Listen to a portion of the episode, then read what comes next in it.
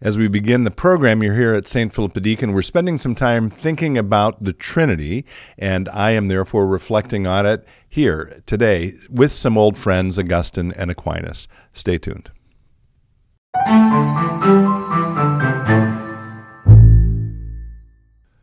Hello, friends. Pastor Tim Westermeyer here, Senior Pastor of St. Philip the Deacon in the western suburbs of Minneapolis. Good to be with you as always.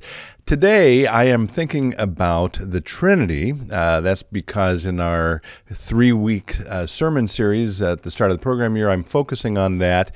Uh, if you're interested in the first of those installments from uh, the day before we're taping this is sermon, uh, which would have been on September 10th. Uh, you can check that out at the link above. Um, and so I just have a few reflections about the Trinity this morning because I'm sort of continuing to sit with it. And I have, uh, among other books off to my side here, I have a book uh, called, in fact, The Trinity or On the Trinity by St. Augustine or Augustine, depending on what your preference is.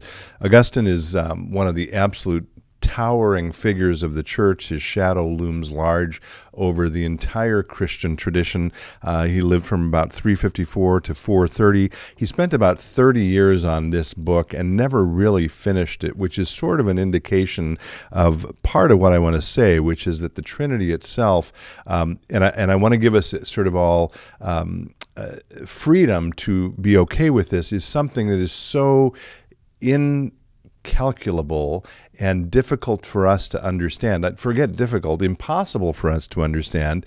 That I, I want to sort of say to us as Christians, that's okay. And in fact, one of the stories um, that is told about Augustine is, is a story that's recounted graphically on the cover of this book. It's told that while he was working on this book, this volume, uh, he saw a young boy playing on the sea of the ocean. And he went up to the, the young boy, and the, the boy was digging a hole. And Augustine said, Oh, my, my son, what are you doing? And the, the boy said, Well, I'm going to put the entire ocean into this hole. And Augustine condescendingly said to him, Well, little boy, you can't do that. Don't be ridiculous. And the boy, who turns out was maybe an angel in disguise, said, Nor can you fit the Trinity into your brain right? And so uh, that's sort of a uh, maybe umbrella theme for this discussion of the Trinity, and I'll lift up a couple of statements that reinforce that point uh, from another book I'm reading right now. This is a book I actually did a class on called Light from Light um, reflection, a theological reflection on the Nicene Creed. I talked in my sermon this past weekend about both the apostles and the Nicene Creed. And again, two towering figures of the church, uh, one of them, Augustine, again, say very similar things. Uh, so I'm going to quote from Augustine first, and then Aquinas. Aquinas um, lived later than Augustine, uh, 1225 to 1274. So Augustine says this. Um, where am I here? If you can, if you understand that is not God. In other words, if you can m- put God in a box and comprehend God, you're talking about something smaller, less than, not as expansive and infinite uh, as God. And in a very similar way, Thomas Aquinas, again, incredible intellect in the Christian tradition, says, whatever can be known or understood is less than God. Okay, whatever can be known or understood is less than God. Um, I think that mystery of the Trinity, again, we've talked about this before, mystery capital M, is a kind of it's a good thing it's a freeing thing it helps us to recognize that the god we bow down to is in fact infinitely more than we can ever understand, uh, and that that's okay, that we don't need to try to put God in a box. And in fact, when we do that, again, we're simply limiting God.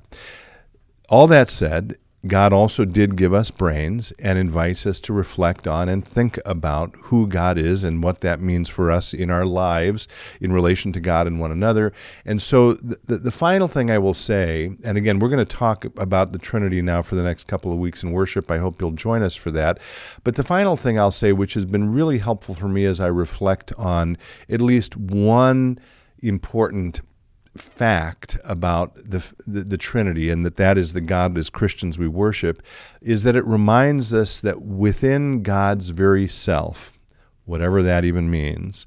But it, we talk about God as the Father, the Son, the Holy Spirit, or the Creator, the Redeemer, the Sustainer. Within God's very self, God is in fact love. That God the Father loves God the Son, and the, the love they share, in some ways, you could talk about as the Holy Spirit. And that's a reminder to us that we are also invited in our lives to both receive that love which flows out from that Trinitarian God, um, and then once we receive it, to share it with a world in need. So, again, some modest reflections on the Trinity for today's episode. Again, if you'd like to listen to my preliminary reflections, please do so. And again, I hope we'll see you at church either in person or on live in the upcoming weeks. Until then, be well, stay in touch, and God bless.